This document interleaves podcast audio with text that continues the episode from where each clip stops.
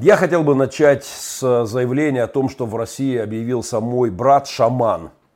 Из Якутии он идет изгонять Путина в сторону Москвы. И, безусловно, привлекает мое повышенное внимание не только те сотни россиян, кто собрался на встречу с ним на прошлой неделе в Чите, э, поддерживают шествие э, язычника на Москву, но и я, будучи христианским пастором, при всей парадоксальности данного заявления, безусловно, хотел бы пожать ему руку, тем более идет он теми маршрутами, которыми мы ехали только в обратную сторону на велосипедах в рамках кругосветного велоэкшена «Мир без сирот».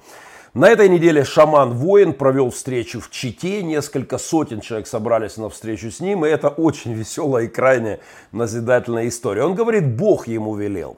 Бог так сказал, что Путин демон, что природа Путина не любит, совсем не любит, радикально не любит. И там, где Путин, там катаклизмы, теракты.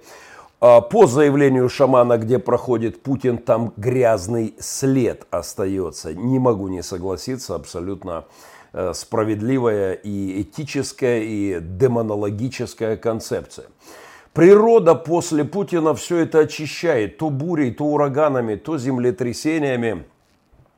Путин пришелец, не наш, не землянин, заявляет шаман.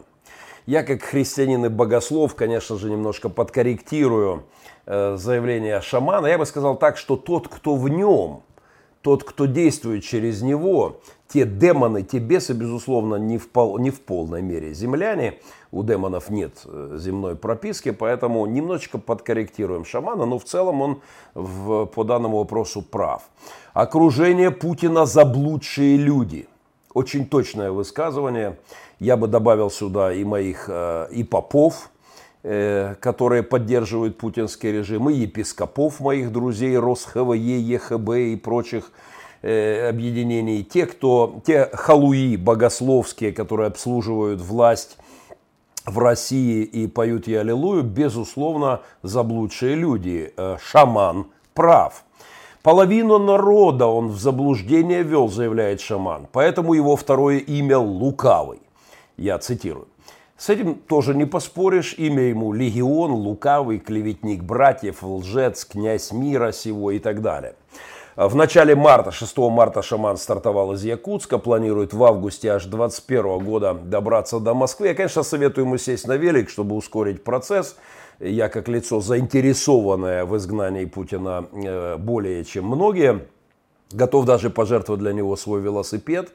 И если уж совсем, если ему позволят его э, голоса свыше, то даже могу мотоцикл отдать для этой святой цели, чтобы он пролетел по России побыстрее к Кремлю и изгнал наконец-то Путина. После изгнания Путина будет тысяч, тысячелетнее царство спокойствия и благоденствия на всей планете. Ну, здесь, конечно, я готов вступить в полемику с шаманом по эсхатологическим вопросам. Демоны, которые правят Путиным, они найдут другую обитель, и будут мутить воду через кого-нибудь другого, но непременно однозначно, однозначно однажды придет царство мира, благоденствия, когда все нелюди, все бесы, все лукавые будут связаны, и человечество сможет от них отдохнуть. Шаман идет с целью поднять, объединить русский народ, чтобы мы могли за себя постоять, заявила на этой неделе э, совершенно справедливо женщина на одном из митингов. Э, вот э, помните, Мартин Лютер Кинг шел на Вашингтон, вот шаман идет на Москву. Ну что же, Лютер Кинг, шаман э, наш российский, вперед, удачи. И, конечно, очень интересно наблюдать за реакцией тех россиян, которые приходят на его митинги. Народ, э, вопреки запретам, естественно, народ фотографируется, селфится, пожимает руку шаману, желает ему удачи. Кто-то даже приезжает из других регионов России и говорит, что он э, должен идти вместе с ним на Москву. Э, присоединиться и идти рядом. Кто-то волокет его тележку там со скромной поклажей. Э, вот, знаете, Христос говорил, что если умолкнут его ученики, камни возопьют. В атмосфере, где церковь лобызает лукавого, что остается э, Творцу? Подключать коммунистов, атеистов, язычников, шаманов вот через них вопиять, если церковь молчит. Потому что если э, замолкает церковь, Бог находит варианты, каким образом возвышать свой голос. И я вполне, будучи христианским богословом, допускаю глаз Божий через атеистов, через коммунистов, прости Господи, и даже через язычников-шаманов. Э, Домашнее задание всем христианам, кто уже, я вижу сквозь камеру, уже кто-то сильно нервничает по данному поводу. Домашнее задание – проработайте Писание на тему, как Бог использовал язычников в каких-то случаях, э, как Господь действовал через э, людей, мягко говоря, неортодоксальных взглядов – ну и просто, просто вернитесь с этим домашним заданием через время ко мне, мы поговорим. Я, конечно, желаю моим коллегам, епископам, э, пасторам присоединиться к шаману. Как бы это ни странно звучало из моих уст, потому что он ближе к правде, чем многие епископа, епископы, чем многие пасторы. Он получил благословение, по его словам, от главного шамана в Якутии. И даже, что совсем страшно, сила даже от женского шамана. Ну что ж, я, мое благословение этому парню, мое пасторское, на правду, на противостояние демону, бесу, лукавому в виде Путина и его приспешников. Бог иногда использует язычников, если молчат христиане. Кому-то же надо говорить в обществе правду. А пусть замыленным религиозным глазом, но что-то чует этот шаман – что э, многие прекрасно, ясно понимают христиане, но помалкивают. А он, вот язычник со всеми своими в голове наворотами, вот дерзает э, и, э, и идет. Э, как в феврале ложные шаманы сожгли верблюдов в жертву за Путина в поддержку Великой России. Несколько верблюдов э, сожгли где-то в Иркутской области. Э, но как священники бывают ложными, бывают истинными, э, так бывают и шаманы ложными и истинными. Пророки бывали ложными и истинными. Вот те шаманы, что за Путина, они, конечно, ложные, а этот шаман, который идет его изгонять, этого демона, конечно, конечно слышит кое-что. Эм, э, ну, мои просто, э, когда они сжигали верблюдов, Заместитель Верховного шамана России Артур Цыбиков, некто, проводивший обряд, пояснил агентству Интерфас, Интерфакс, что э, Интерфас звучит хорошо, что такой обряд с верблюдами проводится впервые за 300 лет. То есть ситуация дела дрянь настолько, что впервые за 300 лет шаманы Иркутской области решили принести вот так публично в жертву. Там сотни людей присутствовали при э, сожжении этих верблюдов. Э, и мой комментарий, хоть слонов жгите, дело дрянь. Бог не на стороне лжи, не на стороне насилия, коррупции, не на стороне закона подлецов, подписанного Путиным и почти единогласно проголосованным э, Госдурой российской, не на стороне сбивателей Боингов, оккупантов Крыма, Донбасса, спарывателей животов в подвалах в Славянске и так далее. Э, это ясно и верблюду, и коню, и якутскому шаману, и, к сожалению, сокрыто от многих называющих себя христианскими лидерами. Когда правду говорит атеист, он куда ближе к Богу, чем священник, который говорит ложь и лицемерит. Когда истину глаголит шаман, он ближе к Творцу, чем лицемерный поп или епископ, который сколько бы крестов на себя не напялили, клобуков или пасторских шеек – тот, кто говорит правду, ближе э, к Богу. Поэтому от всего сердца мое благословение э, якутскому шаману, шествующему по России с целью изгнать Путина. Я, конечно же, вернусь к вам с, и побеседую с моими друзьями в конце эфира. Приветствую еще раз всех собирающихся. Ах, какая приличная публика. Владимир Малюта, Александр Лиха, Алекс Лихошорстов, как же я по вам всем скучаю, вот просто кинул взгляд. Мне бы хотелось с вами в прямом эфире поговорить на эти темы, но, увы, пока вот так. Побежали дальше. Немножечко вернемся к нашим украинским э, заботам. Я назвал эту тему «Президент Зеленский. Фекалии в Борисполе». Новое политическое существо объявилась на постсоветском пространстве. Кто-то сказал так о приходе к власти Зеленского. новое, неизвестное доселе политологической, политехнической природе. Что-то совершенно э, непонятное, загадочное. И кто-то сравнил это с появлением какого-то зверька непонятного. И э, из, эту аллегорию продляя, сказал, что э, будем в него тыкать потихонечку палочками и изучать. Э, ну вот, позвольте отчитаться о первых результатах. Э, на прошедшей неделе в связи с приближением парламентских выборов в моей стране активнейшим образом президент Зеленский начал наконец-то говорить, действовать. И вот что я обнаруживаю.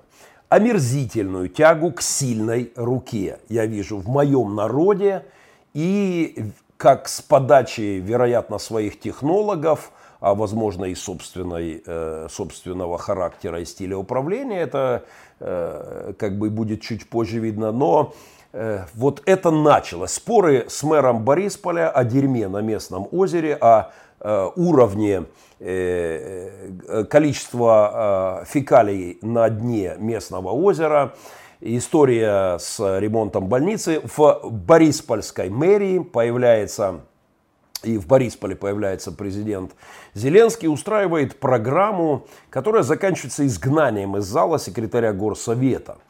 Это разошлось все по интернету, побило рекорды просмотров. Народ аплодирует, масса довольных. Вот какой молодец Зеленский. Ух, как закрыл рот чиновнику. Крутой парень наш президент. Я скажу, что первый раз я на этой неделе э, обсудил эту новость в присутствии моих друзей с э, высокими христианскими э, погонами.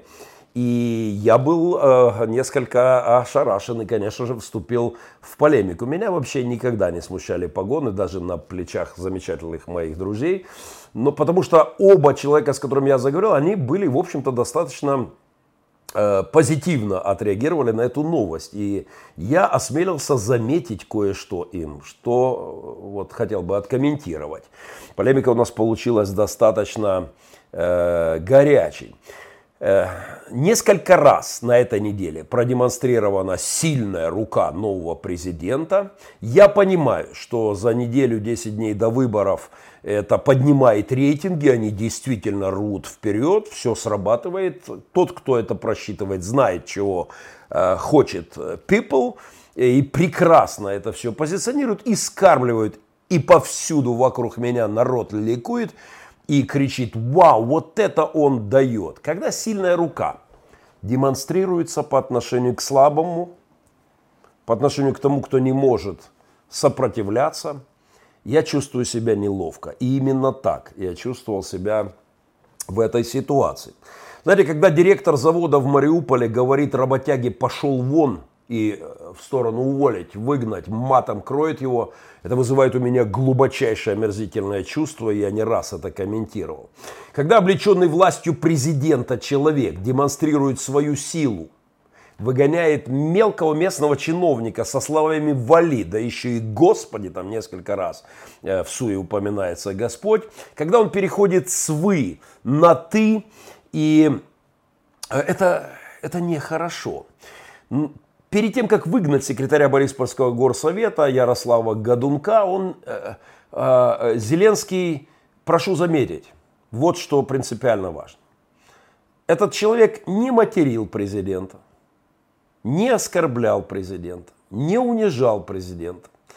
Э, он, он высказывал свою позицию, и самый тяжкий грех его состоял в том, что он, когда в очередной раз была полемика, он в те, с телефон направлял, снимая э, Зеленского. Это сильно его раздражало и он ему выговорил об этом. Но как-то странно это звучит из уст Зеленского, когда вокруг тебя десятки камер, когда вообще выиграл выборы благодаря э, профессиональной телевизионной команде, которая бегала и снимала твои ролики, э, возмущаться тем, что человек фиксирует на видео всю непростую полемику, ну как-то тоже мне не очень. Я внимательно просмотрел материал. Людям скормили полторы минуты, из которых легко делается вывод, и я вижу, как он сделан моими друзьями, что э, Зеленский прогнал какого-то хама, негодяя, но это, как бы помягче сказать, не совсем так. И это меня напрягает. Была какая-то полемика, этот человек говорил свое мнение, говорил достаточно смело, свободно, решительно. Он же в свободной стране и свободный президент. Вообще теперь каждый президент в этой стране, по словам Зеленского, как он и заметил. Но, э, но вдруг потом разговор закончился спокойно, а потом что-то приходит на телефон к Зеленскому, он его поднимает и говорит, вот так тут у меня поступила информация, я всегда так поступаю, когда кто-то много кричит о вашем прошлом, да, и Дальше он говорит, ты такой-то, такой-то, а ты когда-то был судим, а, пошел вон отсюда. Из этой истории у меня складывается вот это тыканье палочкой в Зеленского приводит меня к очень нехорошему выводу. И я крайне хотел бы, чтобы я ошибался. Но иногда, как говорил поэт, хоть плачь от того, что просто зряч. Вот э, из этого следует, что все, кто не готов кивать послушно, соглашаться, те, кто осмеливается иметь какое-то свое мнение, вести какую-то полемику, у меня на вас, ребятки, что-то есть. Вон отсюда. Самое интересное в той истории, это как раз э, до того, как Зеленский выгнал его. Э, но это не вошло в 99% материалов. Я настоятельно рекомендую посмотреть весь материал, а не вырезку полтора минутную из которой складывается впечатление, что там какое-то хамло материло, унижало, оскорбляло, хохотало с президента, но и поэтому его довели до такой болезненной реакции. Но все, мягко говоря, не так. Сверхубедительная справка из интернета мне тут прислали. Мне что, набрать про Зеленского что-то сейчас и сделать выводы на основании этого, да? А, вот это «выйди отсюда, разбойник, ты если я правильно понимаю, у человека были какие-то проблемы с законом, но он, наверное, судя по его присутствию, с этим как-то расплатился.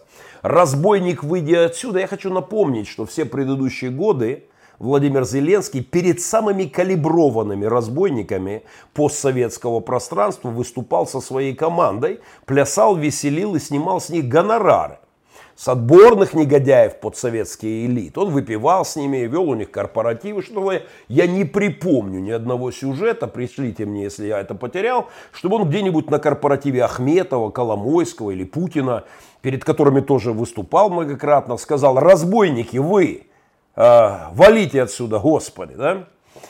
Э, или выгнал бы кого-то, или хотя бы сам удалился. Но вполне возможно, что этот чиновник мэрии не эталон нравственности. Я не хочу выглядеть его адвокатом. Я понимаю, что горсоветы и в Борисполе, и по периметру полны не лучшими людьми моей нации. Я даже понимаю желание народа видеть всех, э, как всех отовсюду гонят грязной метлой. Но в этом репортаже Зеленский ведет себя ненормально. И вспышка гнева его куда менее спровоцирована, чем в случае с гаишником – на хамство которого на этой неделе осудил сам же Зеленский и его команда. Мне как эксперту показалось, что поведение моего нового президента в высшей степени аморально, является аморальным и авторитарным. От него дурной запах, дешевый популизм. И надо кого-то раздолбать публично на камеры перед выборами. Вот получите неделю раздолбонов. Э, тут кто-то смеет что-то говорить? Вон отсюда, эксит, пошел вон у меня тут что-то на вас есть. Когда он много кричит, я всегда, когда кто-то много кричит, я прошу найти мне в интернете что-то про этого человека. И вот, э, вот пошел, пошел вон отсюда, да. Но все же в зале аплодисменты, и не только в зале, аплодируют, э, аплодирует страна, рейтинги растут. И даже вот там сейчас в углу издевается мой помощник, и я вижу краем глаза и фиксирую, но я не Зеленский и не изгоню его отсюда, и я позволяю ему иметь свое мнение. Он, он меня только что там поддергивал, затек мой. Да? А, охрана выводит, э, выводит этого парня, народ ликует, рейтинги растут. Вообще, когда охрана президента, вот опричники вступают э, в полемику с президентом, и э, после такого воспитанного, вежливого в кино учителя Голобородька это интересно смотрится. Сделайте зарубочку себе. Э, э, я, я перенес эту историю куда более горько, более, вот, для меня она очень неприятна видеть эту, эту ситуацию. Мой, мои первые анализы поведения нашего нового президента, увы, э, не очень. Я проще перенес разговоры о метровом слое дерьма на дне озера в Борисполе, чем вот этот устроенный э, скандал. Э, давайте вернемся к полицейскому. На этой же неделе была история с полицейским в Кирилловке, с гаишником, который останавливает водителя.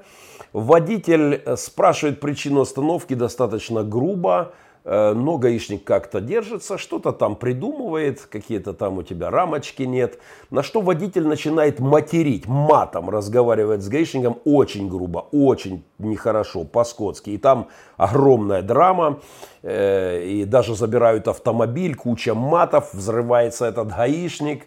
И этот случай э, нахамившего водителю гаишника попал в ленту новостей Зеленского, как пример «смотрите, как отвратительно ведет себя власть».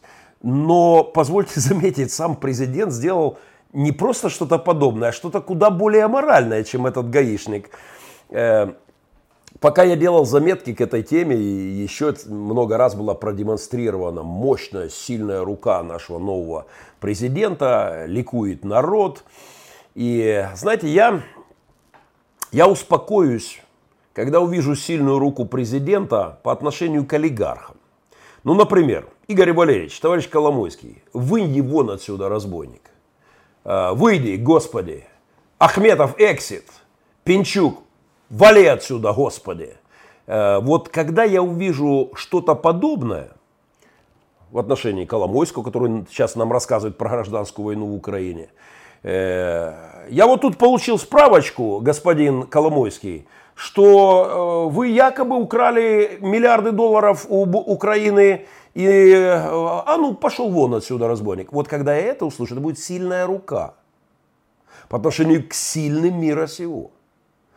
А проявление сильной руки по отношению к бедному несчастному чиновнику, это не совсем сильная рука, как бы вам помягче это Э, сказать. Я думаю, что у господина Зеленского нет недостатка в информации о грехах Ахметова а и других наших олигархов, но сильная рука на этой неделе продемонстрирована в отношении Порошенко, того самого Порошенко, кто не применил сильную руку, допустив честные выборы, допустив э, критику свою беспощадную и приход к власти в конечном итоге самого Зеленского. Вот над ним теперь свергнутым сильную руку проявлять готов и, и, в общем-то, взялся за это дело господин Зеленский. Но это не сильная рука.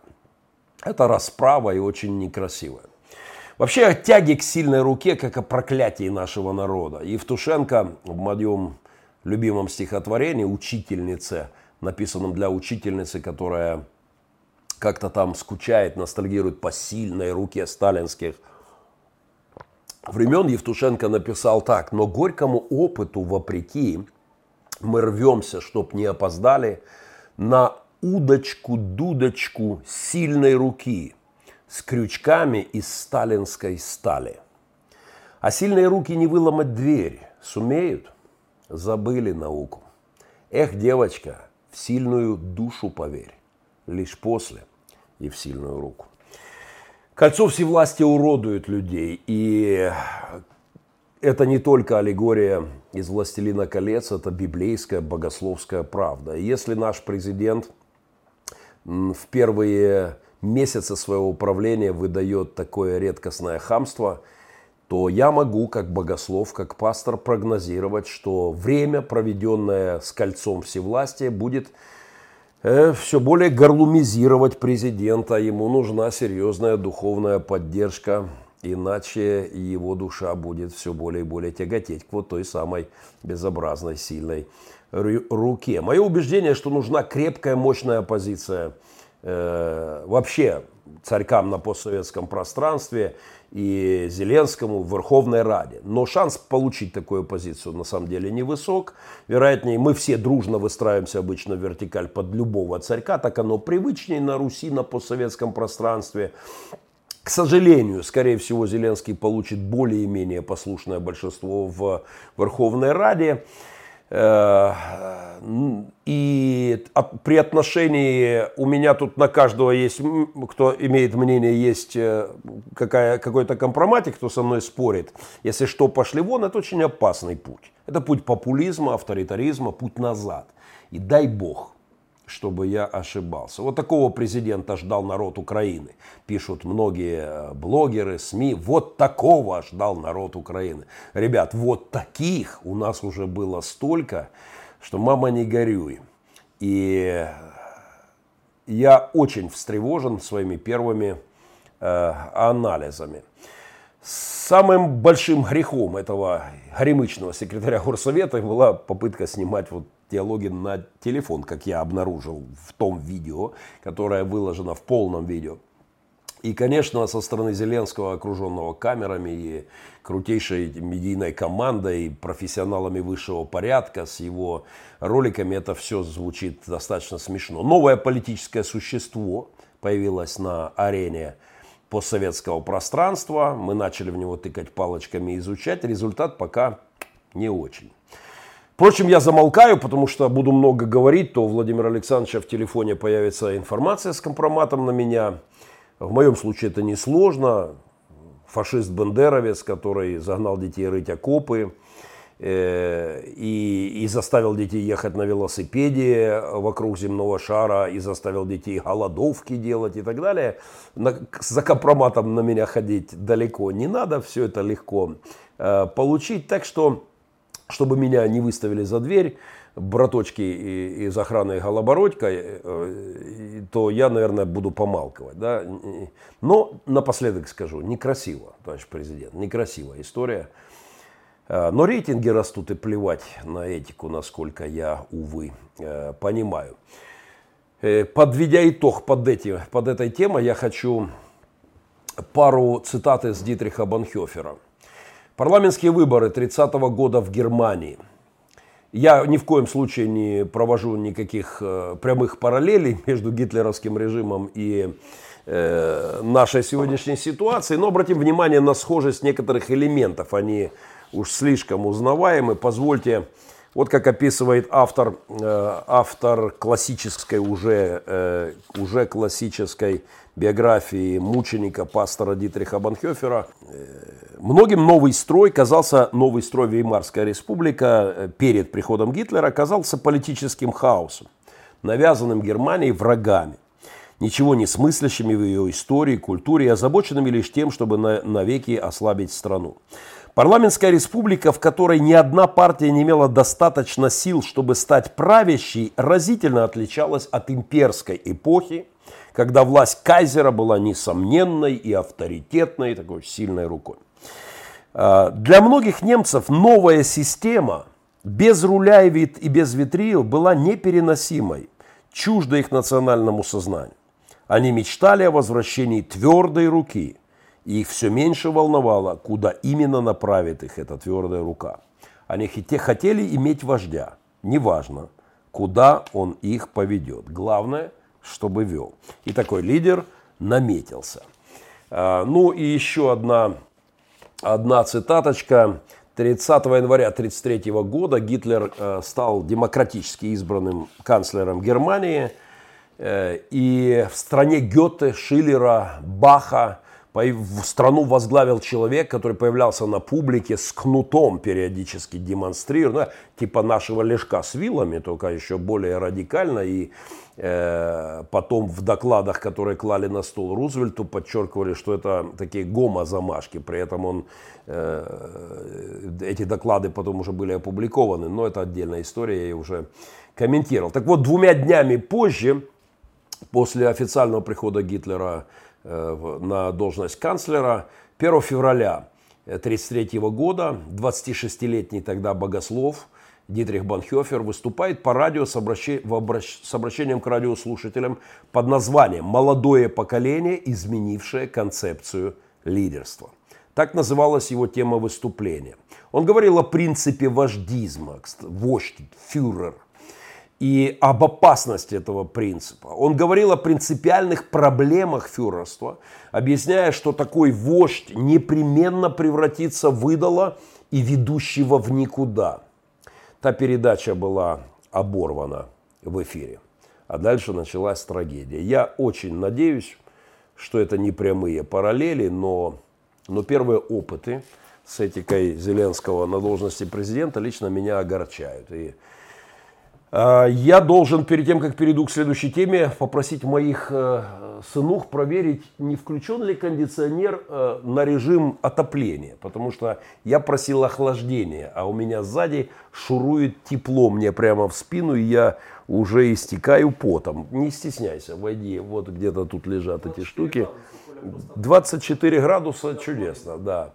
Давай, сделай. И окно не закрыли, и 24 градуса мне в спину нагнетает. Думаю, что здесь было прохладнее. Еще раз приветствую всех моих друзей. Это Махненко Вью. А, недельный обзор в прямом эфире. Э, я приветствую вас, дорогие. Э, я непременно вернусь к ленте и отвечу на ваши вопросы. Но Э, пару слов еще об этой истории о революции шоферов в Украине. Э, раз мы заговорили о власти и ее хамстве, о сильной руке, то я еще раз вернусь к этому гаишнику в Кирилловке. Здесь наш Азовский курорт, за неимением Крымского очень даже я никогда не был, но нахваливаю. Э, мне нравится водительская революция в стране. Мне нравится, как водители сейчас ставят на место полицейских, если те ведут себя омерзительно. Но только революция должна быть высокого духа. Тогда она может носить почетный титул реформации.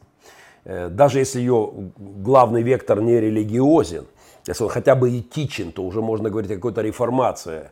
И история в Кирилловке, которую выложил Зеленский у себя на страничке, э, с инспектором Леоновым, она, увы, такой не была. Этот водитель хамло, и в нормальной стране, если бы он начал говорить с полицейским матерной руганью, его бы упаковала полиция мордой в капот за оскорбление полицейского, а уже потом разбиралась бы с его претензиями к полиции. Но, безусловно, гаишник в этой истории вел себя также омерзительно, но и революционер попался низкосортный. По, посему, как и в любой сфере жизни, вопрос о качестве людей, в культурно, о культурном капитале, как это называют Э, социологи, он является важным. Обогащение культурного капитала, улучшение качества людей – это главная задача любой страны. Это основа любых, любой реформы. Все упирается именно в это. Самые прекрасные э, идеи, самые замечательные почины в плане изменения экономики, устройства государства упирается в то, что если не меняется человек, они обречены на провал. Самые прекрасные менеджеры не построят успешные проекты, если не будет перемен в людях. По этой причине, которую все более и более понимают и политики, и менеджеры, раньше всех должны были бы понимать священники, реформаторы, по этой причине мы и буксуем. Мой отец носил троечки и пятерочки в зубах, будучи водителем автобуса всю свою жизнь гаишником. Он был рабом за баранкой, крепостным. На, каждом, на каждый пост, каждому гаишнику он что-то подносил и кланяясь, это проходя через унизительную систему. Все рули, все э, шофера моей страны были крепостными. У этих мужичков с палочками и у их начальников в погонах. Э, которые, как и барышни, вот, э, зарабатывают на трассе только э, в погонах. Сегодня, конечно же, вопрос наличия свободных людей. Меня очень радует то, что я называю революцией на дороге, революцией водителей. Я однажды дал взять, взятку гаишнику один раз в моей жизни. Я дал денег гаишнику после того, как у меня другой пьяный гаишник выхватил документы и потерял их – я его тогда пообещал свернуть в бараний рог, отвезти в полицию, другой, чтобы потрезвей пришел и, и, и извинился. Но они потеряли мои документы. Это меня не за того приняли, гнались за мной. Но после этого я ездил долго без водительского, водительский талон это, кажется, называлось. И когда э, я очень сильно торопился, и один сказал, о, нет водительского талона, ну, это надо как-то решать. Я сунул ему десятку, проехал метров 200, и понял, что, что я чувствую себя омерзительно. Вот «Духа Господня не угашайте» была проповедь моего национального епископа на этой неделе у нас в церкви. Я вот понимаю, духу нехорошо во мне. Я вернулся, и и сказал, давай-ка, дружище, вызывай свое начальство, будем разбираться. Он уже кинул мне эту десятку за пазуху и текать от меня. Я говорю, нет, врешь, не уйдешь. Но это было давно. А сейчас действительно происходит водительская революция. Власть должна быть ориентирована на клиента. Отличный тезис новой власти Зеленского. Но власть не только дорог, на дорогах, не только в ЖЭКах и конторах. Президентская власть. Власть мэров, горсоветов, чиновничья власть. А где взять новых людей, новых стандартов на должность президента или депутата? Вот ключевой вопрос. Простого ответа здесь нет. Церковь должна производить новых людей высокого, качественного уровня, с божественным знаком качества. Э, это не только не о религиозном я аспекте, да, культуры, слово культ, культура, культ, религия в основе любого слова культуры, образование, образ Божий, да, по образу и подобию. Э, вот религиоз, церковь здоровая должна производить качественных людей. Но здесь возникает вопрос о качестве церкви, и мы упираемся в серьезнейший камень преткновения отсутствия реформации на постсоветском пространстве в нашем христианстве. Понимание вот того, что мы люди, граждане, свободные люди – оно растет снизу. Я очень рад, знаете, один из моих сыновей приемных, Андрюха Дудин, устроил как-то забастовку в пенсионном фонде, митинг протеста, объявил акцию протеста, добился каких-то регистраций по талончикам. Это была шоу-программа. Я помню, я тогда стоял, там прикинулся валенком в стороне и говорю, ух, какой парень, в кого же он пошел. Я любовался этим зрелищем. Э, я приветствую революцию э, гаишников мои аплодисменты гражданской революции снизу по всякому направлению. Прямо сейчас я веду такую небольшую э, революционную деятельность в паспортном столе, где на издевательство чиновников э, пришлось мне столкнуться с этим и немножечко э, бодрить. Вот я все-таки добился, что мне назначили время на которое я должен подъехать, а не призывают меня стоять часами в очередях. Э, для проведения каких-то странных фотосессий, как будто это свадебные фотосессии по, по 20 минут на человека э, на паспорт. Это Поэтому мое приветствие революции водителей и вообще гражданскому, гражданской реформе, и, но пожелание видеть это высокого духа, впрочем, как и, и революцию власти. Э, так что с этой поправкой я бы сказал, что реформации мое почтение и радикальная э, поддержка. Ну, вернемся э, к империи еще раз, хотя бы э, бегло к той самой, которая, по которой шествует сейчас шаман и из Якутии в Москву изгонять Путина, от наших украинских дел к великоросским. Э, но если они, они все время могут интересоваться, что там у хохлов, то мы что же можем иногда поинтересоваться. А если в целом, то весь поток новостей из России это разговор о ломке импер, имперской – все, что происходит сегодня в России, может идти под этой рубрикой «Ломка империи», «Похмелье», «Абстинентный синдром». Э, я как специалист в двух сферах, в реабилитации, много лет мы занимаемся реабилитацией детей и взрослых, и как социолог, я, и как пастор я могу говорить о том, что идет ломка у империи ее ломает, ее выворачивает. Вообще ломка и похмелье это дело от Господа, это все придумал Господь, поэтому россиянам стоит эм, воспринимать это позитивно. Э, если ты сеешь имперские гадости, ты пожинаешь определенный э, результат, тогда начинаешь как похмелье с утра. Начинаешь думать, э, соображать, анализировать и решаешь, надо ли тебе еще, нужна ли вам дальше империя. Но пока еще многие убеждены, что нужна, то целый ряд, вот ломка продолжается. И медленно со скрипом до россиян все-таки начинает доходить цена, которую платит алкоголик э, за пьянку вечером, или за захват Крыма платит империя, и за войну в Донбассе платит империя, за сбитые Боинги и так далее. Империю ломает. Э, несколько новостей. Ну, во-первых, это московская оппозиция, которую полностью выбросили с выборов в Мосгордуму и при этом устроили жесточайшую вот, э, акцию, э, в общем-то, в очередной раз.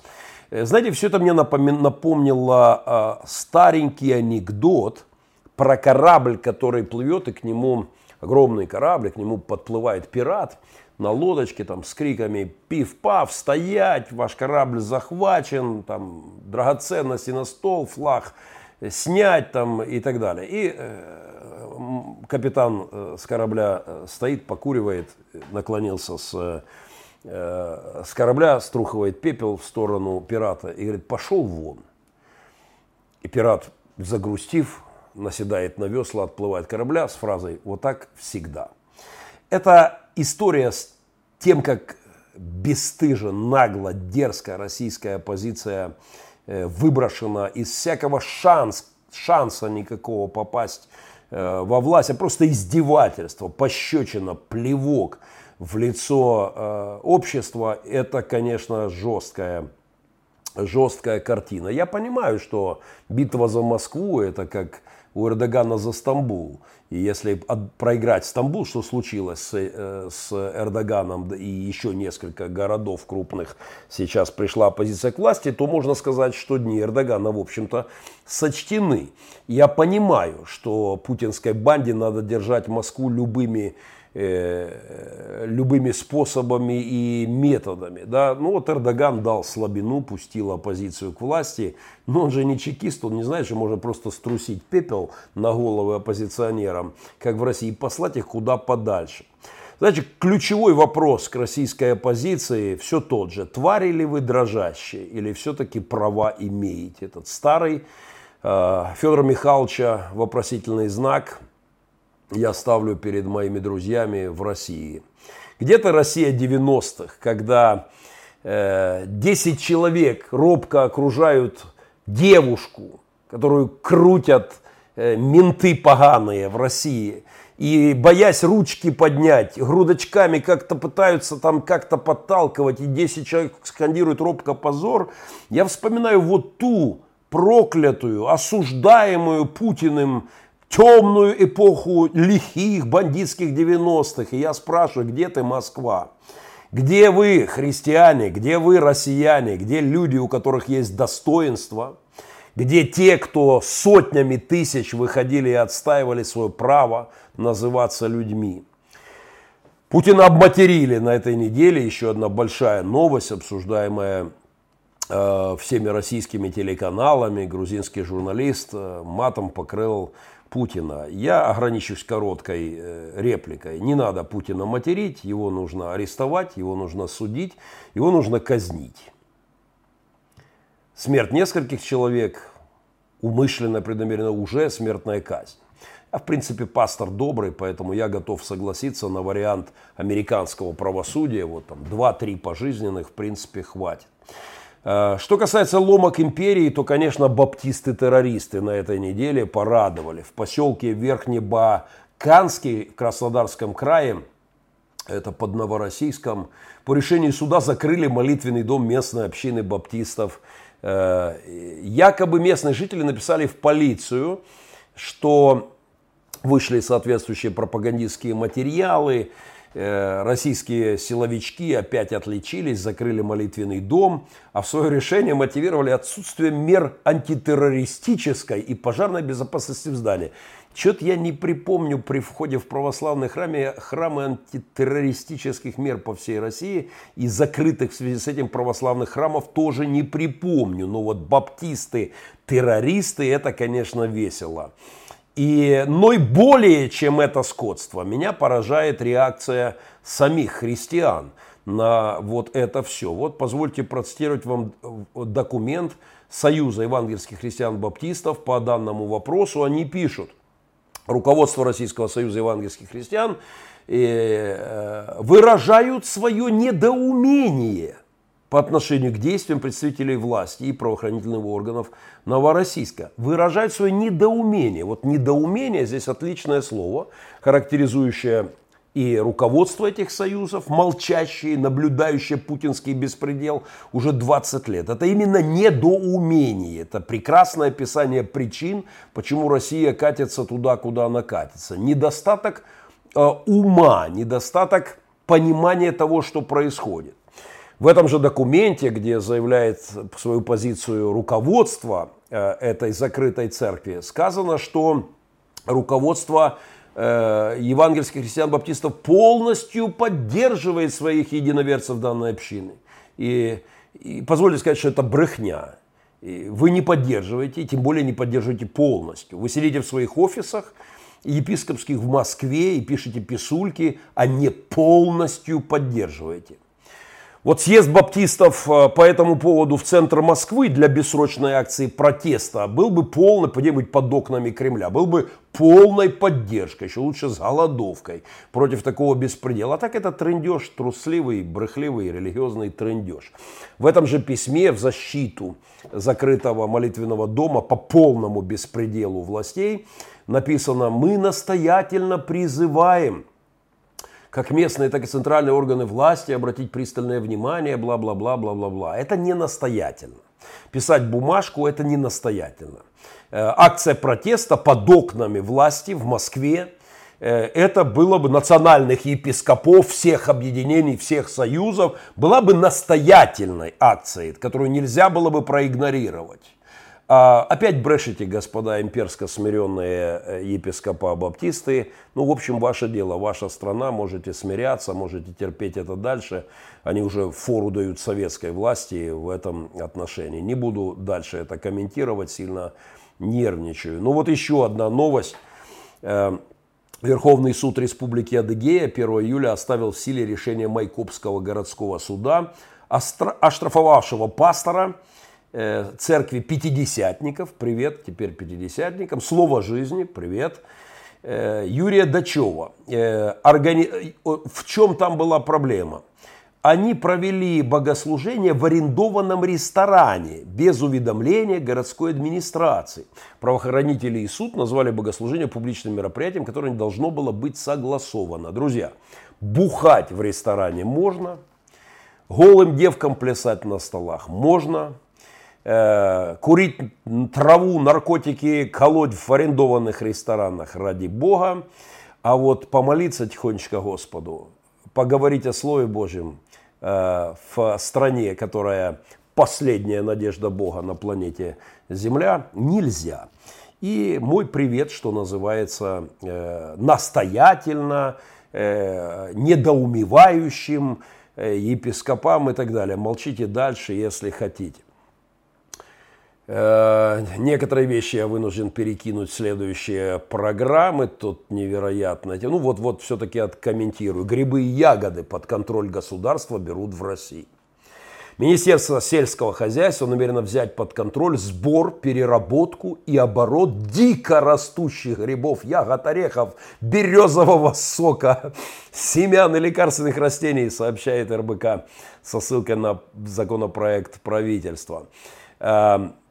Дико растущие пищевые ресурсы пользуются высоким спросом как внутри страны, так и за рубежом. А сфера их переработки и оборота является экономически и социально значимой. Поэтому они их под себя хотят подгрести. Меня это все очень радует. Я как лицо заинтересованное в скорейшем крахе. Это все ломка империи. Все вот это ломка империи. Давайте глубже реформы россияне. Вот шишки, сбор шишек не забудьте, мяты, обязательно э, государство должно взять под контроль каждый листочек мяты. Э, вы теперь вместе с Китаем в обнимку с единым 5G китайскую стену передвинули мне под Широкино. Поэтому идите по пути МАУ. Полная национализация всякой. Веники березовые не забудьте взять под контроль продажу их изготовления. Некоторые отдельные дедушки еще позволяют себе не под контролем государства вязать дубовые березовые веники. Поэтому при такой любви в России к баням это просто нельзя упускать. Червяков рыбакам тоже пусть поставляет государство, а не каждый сам по себе пойдет на роет. Не зря ж Путин заговорил о здоровье червяков на этой неделе, которому вредит новые технологии э, производства нефти, газ не вредит, а вот э, э, э, ветряные ветряки эти вредят червякам в России. Вот трагедия. Поэтому в защиту, ветря... Э, в защиту червячков, пожалуйста, приватизируйте и их э, сферу я бы пиявочек не оставлял э, без внимания, а то какой-нибудь дуримар там будет их частным образом производить и поставлять в аптеку государства, терять денежки, а там и экспорт пиявок, ну и раков, Опять же, рыбу давно уже, вы там, раков я бы взял под контроль тоже. Короче, термин «люди новая нефть» уже достаточно устоявшийся в России. Нефть заканчивается, с людей качают, да. И это еще не все. Все, чем живут люди. Все новая нефть. Все теперь, все, что осталось. Доить будут до последнего, пока не загнется империя или пока терпилы не встанут и не не вспомнят, что они все-таки права э, имеют. Чайный Майдан в Киселевске, ну не могу не откомментировать, в том самом Киселевске, Кемеровской, это на Кузбассе, да, который недавно просил убежище в Канаде, помните, они насмешили мир, да, мы выбрали Канаду, кто вы такие, чтобы что-то выбирать, только Путина выбирать имеете право. Вот эти же жители Киселевска опять недавно писавшие э, Жастину Трюдо и Гутеррешу, генсеку ООН, они Э, они, они решили проявить неслыханную свободу. Решили собраться на чай, попить чая и поговорить о том, что делать, как защищаться, потому что под ними пожар. В прямом смысле слова под, под ногами горит земля. У них там подземный пожар. Я как старшина э, пожарной роты Московского гарнизона пожарной охраны учебный полк старший лейтенант Махненко ДМБ-89, я понимаю, о чем идет речь. У людей под ногами горит земля. Они задыхаются, и они решили собраться попить чая. В ответ пришло письмо милиции. И чаепитие, а, если они соберутся пить чай, будет приравнено к незаконным митингам и будет караться штрафом до 20 тысяч рублей, что для этого Киселевска баснословная сумма. Короче, российские КГБшники, они хоть и плохо учились в школах, но они помнят, что пресвитерианский бунт – а именно так называли войну за независимость США, пресвитерианский, христианский, протестантский, реформаторский бунт, реформаторское восстание. А это все начиналось с так называемого бостонского чаепития. Поэтому я не удивляюсь, что сработала ассоциация у КГБшников чаепития, втихаря обсуждать что-то будут, запретить по домам пить чай, больше трех не собираться. Я бы, конечно, э, советовал КГБшникам запретить не только чай и кофе, э, самогонку только не запрещайте, потому что э, там народ точно не будет рассуждать о планах наведения порядка в своей земле. Так что я напомню все же неучам в погонах, что там проблема на бостонском чаепитии была не чай, а проблемой была одуревшая империя, слетевшая с катушек, абсолютно э, людей считавшая ни за что, вышедшая из берегов. Именно по этой причине состоялось бостонское чаепитие. А, дело было не совсем в чае, чай был только э, эпизодом в противостоянии народа империи. Успеха жителям Киселевска на Кузбассе. Ну и самая главная, наверное, тема, перед тем, как я перейду на ответы э, на ваши вопросы, очень серьезная тема, и вряд ли я ограничусь одним коротким разговором. Э, я хочу поговорить о четвертой политической теории Дугина – от текучки, скажем так, нашей к концептуальным вещам. Это самая серьезная часть моего разговора нынче, но постараюсь все-таки сжато, наверняка я к этому вернусь еще не раз. От практики к теории, потому что нет ничего более практичнее, чем теория. Это заявление остается важнейшим из высказываний вообще для понимания человека и человечества. Философы по-прежнему правят миром. Практики при всем разнообразии там, потока новостей от каких-нибудь не знаю, от войны, от военных действий до каких-нибудь пойманных педофилов, практики это лишь, воз, лишь воплощенные теории, воплощение идей, тех парадигм философских флюидов, тех, э, которые промывают людям мозги. Практики, практика, то, что вокруг нас происходит, это плоть. Это плоть. Теория – это дух, метафизика, философия. И, конечно, ее величество богословие э, важнее всей суеты – новостейных, фейсбучных и тем более, простите уж меня, поколение Google, инстаграмных ваших лен. Я не успел на прошлой, с прошлой своей программе, на прошлой неделе не успел откомментировать эпохальное заявление Путина о смерти либерализма. Теперь, когда все уже оттоптались на этой теме, я позволю себе комментарий, тем более, что слоганом этой программы является «это об этом на ТВ не говорят». И я смелюсь сказать, что вряд ли я не видел ни одного комментария среди сотен, которые попадались мне на глаза в этом ключе. И считаю, что, что я просто обязан обратить внимание мыслящей публики на то, почему заговорил о смерти либерализма господин Путин. Путин, как известно, после смерти Махатмы Ганди э, поговорить уже ему совсем не с кем. А тут подвернулась, перед, как раз перед G20, повернулась газеточка э, Financial Times, да, э, и вот он заявил, что либерализм изжил себя. Великий кремлевский кормчий, а я настаиваю на том, что после объединения 5G с Китаем именно так надо именовать Э, Путина после того, как они с Си Цзиньпином подписали контракты и продали Россию за две панды, подписав контракт на 5G, э, его нужно, Путина надо величать великий кремлевский кормчик, какой-нибудь солнцеликий и, и так далее. Так вот он заявил, либерализм мертв. Произнес и мир обалдел. Э, это заявил лидер страны с очень либеральной конституцией. Э, и он говорит, либерализм мертв. И произносит это так резко, так грубо, так радикально, как в рождественской истории Диккенса звучит шокирующая детей первая строфа. Начать с того, что Марли был мертв. Сомневаться в этом не приходилось. Свидетельство его погребении было подписано священником, причетником, хозяином похоронного бюро и старшим могильщиком. Оно было подписано Скруджем. А если уж Скрудж прикладывал к какому-либо документу руку, эта бумага имела на бирже вес. Итак, старик Марли был мертв, как гвоздь в притолоке, ну, в доске. Вот так же по-диккенсовски вбил гвоздь в доску, как гроб либерализма, свой концепт Путин. Но об этом это по ТВ не говорят. В тот момент, когда он это говорит, дает интервью, если вы внимательно присмотритесь в кадр, вы увидите, как из уха Путина торчит великий русский философ Дугин. Мало кто способен заметить это в данный момент, но я смею уверить вас, что это как, как в фокусах чревовещателей – вот э, из Путина говорил Дугин, как бес говорит через одержимого. Путин – это дугинизм. Э, критика дугинистам Путиным либерализма – это, конечно, история о том, как одиозный идеолог с огромной бородой видит мир и великую роль России, последней надежды Бога на планете Земля. Это речь Путина, это влияние одичалых,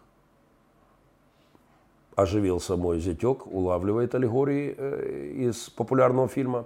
Это влияние одичалых псевдоправославных бородачей на мозг э, и речь, и концепт Кремля. Вот эти бородачи, которые стоят за всеми разговорами Суркова о глубинном русском народе, я э, говорил об этом.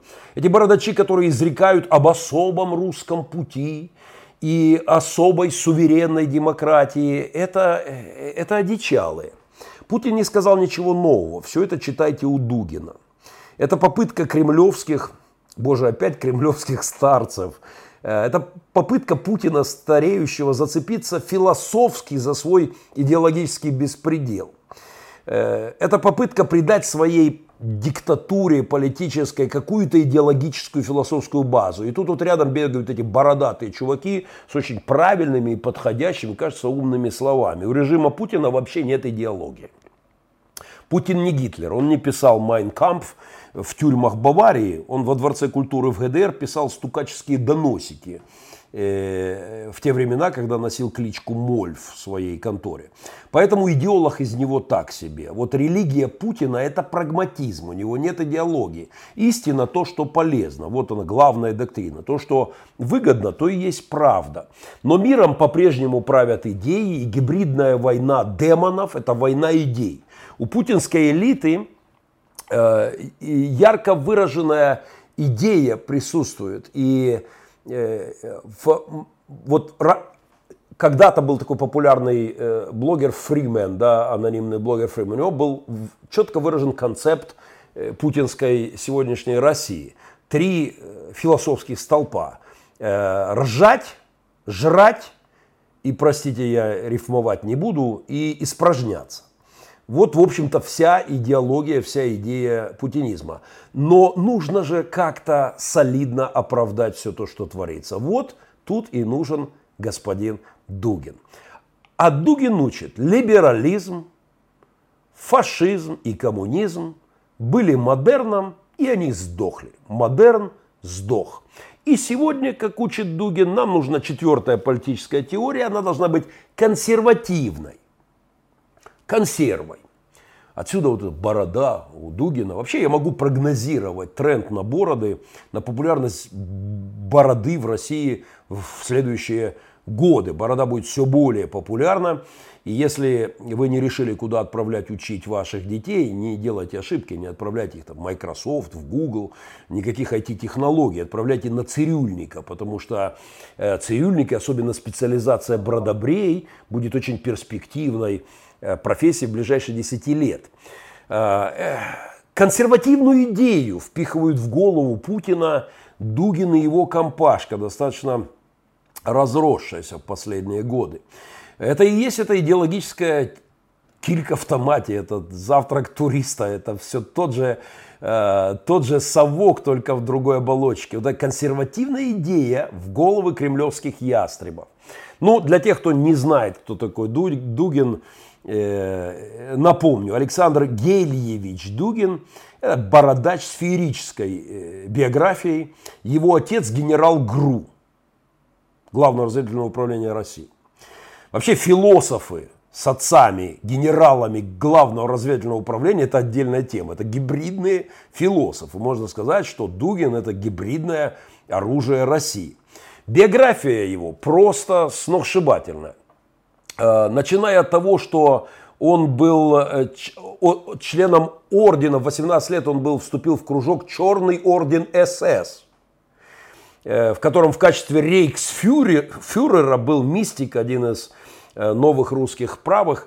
Итак, у его биография от члена Черного ордена СС до профессора МГУ и преподавателя Генерального штаба России. Зацените масштаб. Он был националь... членом Национально-патриотического фронта. Кстати, оттуда его выгнали, потому что Э, заявили, что он, Дугин контактировал с представителями диссидентских иммигрантских кругов оккультистско-сатанинского толка. Ну, это уже привет э, Аненербе нацистскому. Я еще вернусь к этой теме наверняка. А, дальше. Дугин в его биографии э, был одним из идеологов и лидеров национально-большевистской партии, вот той самой Лимонова. Знаете, его за что оттуда выгнали, по словам Лимонова, за кражу 248 рублей. Э, подождите смеяться, это... Э, хотя, конечно, сам философ говорит, что нет, дело не в 248 рублей, а в идеологических разногласиях. А, а вот проходит немножко времени, и очень отдельный э, журнальчик французский называет его крупне, наиболее влиятельным мыслителем посткоммунистической эпохи. Ничего себе скачок, а теперь внимание. С сентября 2008 года, внимание, а, похоронная компания, вот этот э, член бюро похоронного либерализма – говорящий устами Путина сегодня о смерти либеральной идеи и о новых концептах. Э, этот товарищ в 2008 году, бывший член СС э, и э, национально-большевистской партии оккультистско-сатанинской 248 рублей укравший, с 2008 года он профессор Московского Государственного университета имени Ломоносова, директор Центра консервативных исследователей при социологическом факультете МГУ. Боже мой! Какая умопомрачительная карьера. От кружка СС, лимоновцев, оккультизма до профессора МГУ при Путине. И до заведующего кафедрой социологии международных отношений внесен в санкционный список Евросоюза, в санкционный список США и Канады. С 2017 года главный редактор был телеканала «Царьград». Это та еще идеологическая клака, это отдельный разговор. Э, так вот, в этот же период господин Дугин начал читать лекции по геополитике в Генеральном штабе России. С приходом к власти Путина начался новый период его политической деятельности – из радикальной оппозиции он перешел на позиции лояльной к действующей власти. И вот, вот слова о смерти либерализма – это слова Дугина, этот концепт – его концепт. И как и масса тезисов, которые подтягивает под себя э, идеологически вакуумная путинская структурка. И это очень опасная тенденция. Э, Дугин отстаивает идеи евразийства, консерватизма, предлагает это как платформу для российской власти. Дугин редкостный лицемер и подхалим. Крутой. В 2007 году он попал в рейтинг самых выдающихся подхалимских изречений в адрес Путина журнала «Коммерсант. Власть», заявив, противников путинского курса больше нет. А если есть, то это психически больные, их нужно отправлять на диспансеризацию. Путин везде, Путин все, Путин абсолютен, Путин незаменим. Александр Дугин, 2007 год.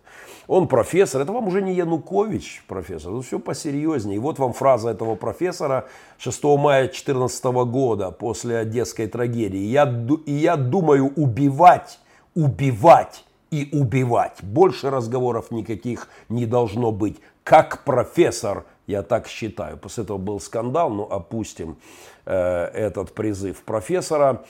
Э, я просто настаиваю на том, э, ну, не будем тут, биография Дугина – это увлечение ранним нацизмом, он выставляет его в качестве примера для подражания лидеров левого крыла на, э, нацистской партии, но это отдельный разговор, не будем сейчас углубляться. Я просто хочу сказать о том, что Путин начал войну по-настоящему. Вот эта четвертая политическая теория одичалых, с которой носится Дугин, она уже звучит в том или ином варианте прямым текстом из уст российского э, великого кормчего. Э, вот это разговор о тех одичалах, которые там за стеной, видимой вот отсюда из моего окна в Широкино, уже китайской стеной. Э, тех, кто насилует своих дочерей, которые потом, садят за убийство своего отца. Очень духовный мужичок был, тоже сторонник четвертой политической теории – это теория одичалых. Путин начинает войну по-настоящему, войну идей, концептов. Все до этого было разминкой, пристрелкой, главный залп идеологический, философский пошел. Поэтому отвыкаем от названия «русский мир», готовимся к новому термину. Я думаю, скоро мы его услышим из уст самого Путина, с ним носится Дугин. Это теперь не новый русский мир, это русский дизайн. Вот я, честно говоря, хотел бы Жаль, что Моторола не дожил. Я бы хотел услышать лекцию о русском дизайне из уст Моторолы. Э, было бы зрелище еще то. Дизайн – это некое безусловно мыслящее присутствие. Это, э, э, это короче, да здравствует Махатма Ганди кремлевский. Дугин учил о том, что мы стоим, учит, что мы стоим на пороге озарения – новой, четвертой политической теорией. Либерализм, коммунизм, фашизм, все уже мертво. И теперь вот должно прийти озарение четвертой политической теории. Она придет внезапно, как молния, говорит Дугин. Ну что ж, я поздравляю. Молния ударила прямо Путину в голову. И русский дизайн встречайте. Можно сказать, положено начало марксистско-ленинизма, путинистской концепции. Одна проблема, положено поздно, конец империи близок. А, одичалые готовятся к захвату Евразии. Будет интересно. Я наверняка не раз еще вернусь э, к теме, э, к теме дугинских концептов. Это слишком большой разговор, чтобы ограничиться. Э, я не понял, я что, больше часа в эфире уже? Да, час 10. Ты еще что вы делаете со мной? Я ну окей, я нарушу немножко традицию хотя бы бегло пробегусь по вашим вопросам и комментариям. Э, хоть кто-то говорит христианам открыто спасибо. Спасибо за спасибо. Россия впереди планеты всей. Ну, в каком-то смысле да. Э, так Геннадий же всегда за изменения. И в церкви, в первую очередь, что пора снова реформацию проводить? Конечно. Нам нужна, у нас реформации не было никогда, и ее надо не снова, а впервые проводить в нашей стране. Я извиняюсь, если немножко не уловлю контент, потому что иногда вы между собой беседуете, и я тогда не, могу что-то не в ту сторону, может быть, понять в комментариях. Геннадий, скажите, пожалуйста, если бы встретились лицом к лицу к Путину, что бы вы сказали ему лично? Ну, если не секрет, конечно, хотелось бы знать. Э, я бы сказал ровно то же, что посмотрите интервью с Юрием Сипко, баптистским епископом, 12 лет возглавлявшим союз Паша, Павел Боченко делал хорошее, отличное интервью. Я попрошу моего помощника в ссылочке на YouTube его выложить, и в комментариях тоже выложить ссылку. И там, в принципе, слово в слово то, что я бы сказал Путину, и вот цитирует Юрий Кириллович. Совершенно здоровая позиция российского, прошу заметить, епископа, позицией которого я горжусь. Дугин тот еще сатанист, вне всяких сомнений, но православный сатанист, э, имперский сатанист, масштабный сатанист. Э, и его русский новый дизайн у нас здесь вот за Широкинской стеной уже дизайнирует по полной шестой год. И внутреннюю полемику я смогу откомментировать позже, когда я зайду, я прочитаю все ваши комментарии и уже внутри смогу ответить, чтобы более внятно. Ждем продолжения, Виктория. Спасибо, интерес. О, я не в ту сторону. Э, э, э, а, Олег, а почему у меня не все комментарии? Что я вижу только маленькую часть комментариев. Как это происходит? Ты знаешь, нет? Мне надо обновить страничку, чтобы были все комментарии. Я пробую, пробую это сделать, друзья, я с вами. Э, так, так, так, ага, вот теперь, похоже, появились, надеюсь, надеюсь, все. Сябры здесь, приветствую, шалом Геннадий, взаимно. Вот, молодец, Олег уже выложил интервью Юрия Сипков в комментариях. Э, опять не все, я не вижу все ваши комментарии, те, которые были в начале, куда-то у меня исчезли я приношу свои извинения. Не знаю, как это работает. Но я, когда закончу эфир, непременно э, отвечу на ваши комментарии непосредственно в тексте. Простите, слишком затянул, но было много всего интересного. Я хочу поблагодарить тех, кто смотрел эфир. Спасибо друзьям за... Я верю, что, что это важно. Я убежден, что это об этом на ТВ не скажут. Я абсолютно уверен, что, будучи священником, имею взгляд на вещи, которые важно слышать людям. А, убежден, что роль священника не только проповедовать текст из Библии в рамках литургии воскресного служения. Я этим активно занят. Я, во-первых, пастор и проповедник, а, но а, контекстуализировать духовные истины в политику, в культуру, в образование, в журналистику, в правозащитную деятельность, в социальную активность, в общественную гражданскую позицию и так далее. Я не верю в теологию, которую я назвал в одной из своих проповедей «Бог за скобками». И Олег уже полез и выкладывает ссылочку на проповедь «Бог за скобками» в комментарии. Это концептуальный разговор. Поэтому всем моим врагам или критикам которые советуют мне не лезть в грязную политику, я еще раз повторяю, меня не интересует политика как таковая вообще. Э, меня интересует политика там, где она пересекается с этикой.